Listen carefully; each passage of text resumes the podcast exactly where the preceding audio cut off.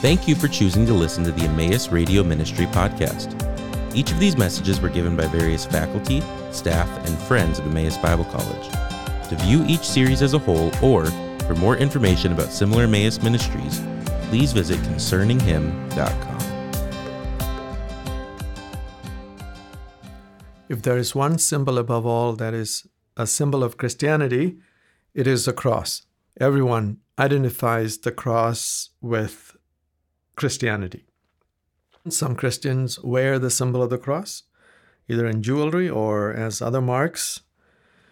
And it is rightly so because the, the Savior that the world comes to find through the message of the gospel is the one who gave his life for humanity on the cross. The cross itself is not all that glorious an instrument, it is really an instrument of torture.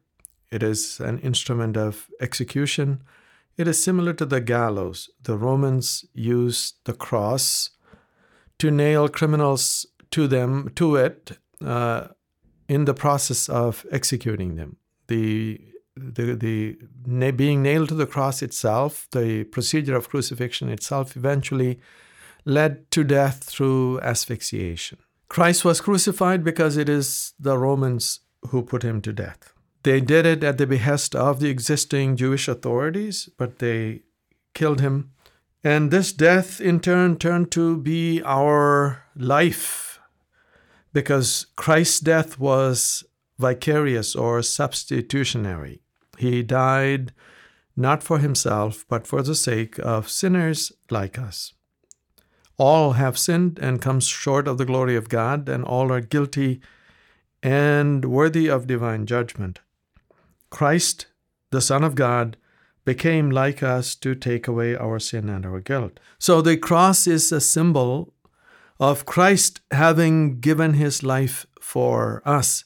It is a symbol of his death the story of Christianity doesn't end there because what gave rise to Christianity is the fact that Jesus triumphed over death and came back from the dead, fully alive and glorified, and thereafter proceeded to heaven where he now is and will one day come again.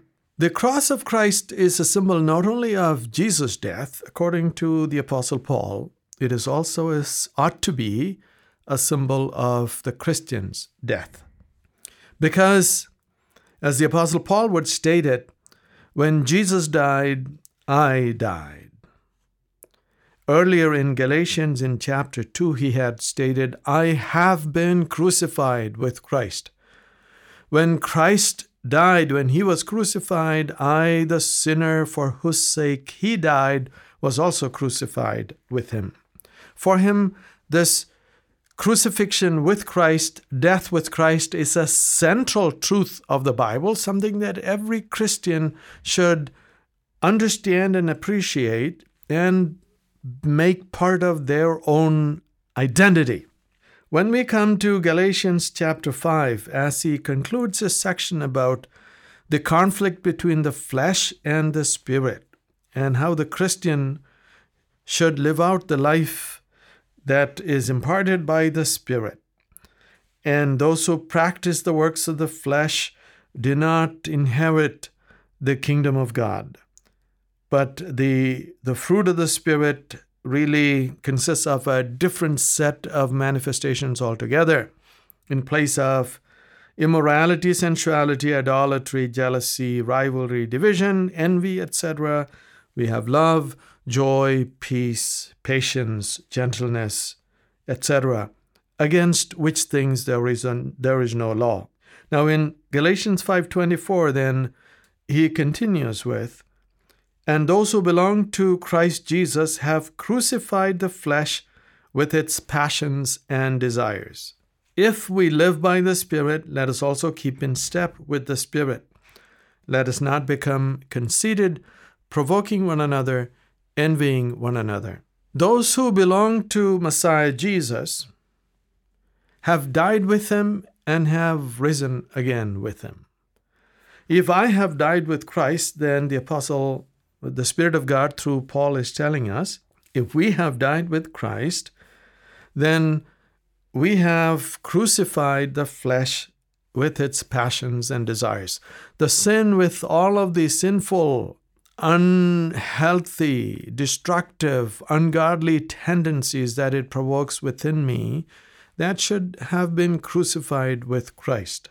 I should see the death of the sin in me with the death of Christ. He died, and here is a symbol in Christian baptism. Christian baptism is our is the believer's identification with Christ. When they are submerged under the water, they have been buried with him, having died with him. When they emerge out of the water of baptism, it is emergence to a new life. So this whole total identification with Jesus Christ is symbolized in Christian baptism. You have died with him, have been buried with him, have been raised with him. And it is not only in symbol, but also in reality, this identification needs to happen. And this is where often Christian life falls far short. We are happy with the theology. We are happy with our position in Christ.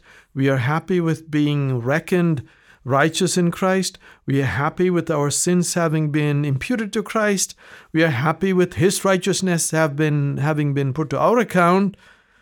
We are not terribly happy for the flesh to die. But that is necessary to live out the new life that we have in the Lord Jesus. Those who belong to Jesus have crucified the flesh with its passions and desires. So the Apostle Paul would talk about putting to death our earthly members. We should set our mind not on earthly things. It has to do with the focus of the mind.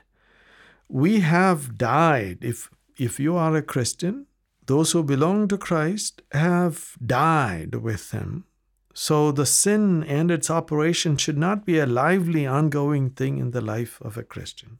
But here's human responsibility, a believer's responsibility that the Christ, the cross on which Christ died, I must also view as a place where I, the sinner, died. I need to put to death the impulses of sin which is in me, and we have considered this before, and pointed out that it is possible because of the Holy Spirit who has been given to us. However, it takes my will it takes my yielding. I should yield myself to God's truth and to God's will and to the power of God's Spirit by purposing to live out the new life. And sometimes this is a very complicated thing. Very often, we do not realize where temptation and the suggestions for sin begin in our life. We only see it at the conclusion, we don't see it at the start. The start is actually in our mind. The start often is really the way we go about living at the beginning of the day. It, the start is actually how I view myself as I face each day. The start has to do with a self awareness where I see myself as a new creature in Christ, someone whose identity is now all tied up with the heavenly kingdom and with the living and true God, someone who is now a child of God, someone who belongs to the Lord Jesus, who is his or her Savior, someone who died as a sinner when Jesus died on the cross. If I view myself this way, with the empowerment of the Holy Spirit, then I have crucified myself with Jesus. Those who belong to Christ Jesus have crucified the flesh with its passions and desires. They ought to, if it is not their practice and experience. The cross is the symbol of not only the Lord's death, but also of our death. I must see myself as having died in regard to sin when Jesus died. I must strive every day to make this the reality of my living that day. I must identify sinful principles, sinful impulses, inclinations as being bad and wrong, and quash them, kill them, put them to death, and yield myself to do what is pleasing to God. This takes real tangible forms.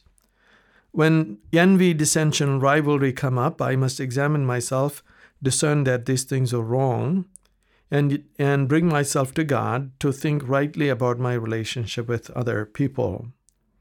When I feel insecure about life, I should make myself set my mind on the promises and the assurance and the guarantees of God. When I am tempted to cheat, I should refrain myself and bear the cost of being honest and truthful. When I am tempted to that which is corrosive to the soul and of things of lust and an evil desire, whether it is in the area of sex or if it is in the area of wealth, I must resist and focus on the truth concerning myself, to value my relationships rightly, to appreciate and maintain standards of holiness before God, not to pretend to be holy before people, but to be holy before God, because that is what I am. I am now in Christ a child of God. God has become my Father. My associations have all changed. My destiny has changed. My relationships have changed. My hope is to be with God forever. I belong to the family of God. The family of God is not my earthly association, it also includes my heavenly association. As the Apostle John in 1 John would say, our fellowship is with God the Father and with the Son. We have things we share in with the Creator who graciously has shared his life with us. So he goes on to say, if we live by the Spirit, this is how we should walk. We should keep in step with the Spirit the Holy Spirit is the empowering, enlivening factor, dynamic principle in our life. If He has made me alive from sin and the, the work of Christ has brought me out of judgment and death, I want to walk the new life. This is the way to live. I am alive by God's Spirit.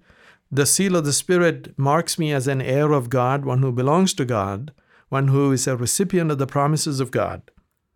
And therefore, I should walk this way every Christian, if every Christian is to think of himself herself as a Christian, as a child of God, half the problems in the world could disappear considering how many of us who claim to be Christians are there. To yield ourselves to truth and to live in the light of it. This is the Christian calling. So in verse 26 of Galatians 5, Paul says, Let us not become conceited, provoking one another, envying one another. Provocation, envy, rivalry, strife, these are all the works of the flesh. Christians are to humbly consider one another and yield one another by upholding the truth with a common desire to please our Lord. Self interest goes away, the Lordship of Christ becomes preeminent. And this ought to be the case in our individual life, it ought to be the case in our collective life. Christians, individually and collectively, should put aside self interest and seek to acknowledge the Lordship of Christ, who loved us and gave himself for us in all of our choices and decisions and actions of life. To uphold him, to lift him up, to uphold his truth and his honor, and to express gratitude for his grace to us is simply part and parcel of acknowledging the truth that we have recognized in coming to Christ, to live for Him and put to death the works of the flesh, to see the cross as the instrument not only of His death, but our death to sin. This is our calling in the Lord Jesus. Thank you for listening to the Emmaus Radio Ministry podcast. This ministry is possible because of the generous contributions from our partners around the world. For more information about partnering with us, please visit emmaus.edu/partner.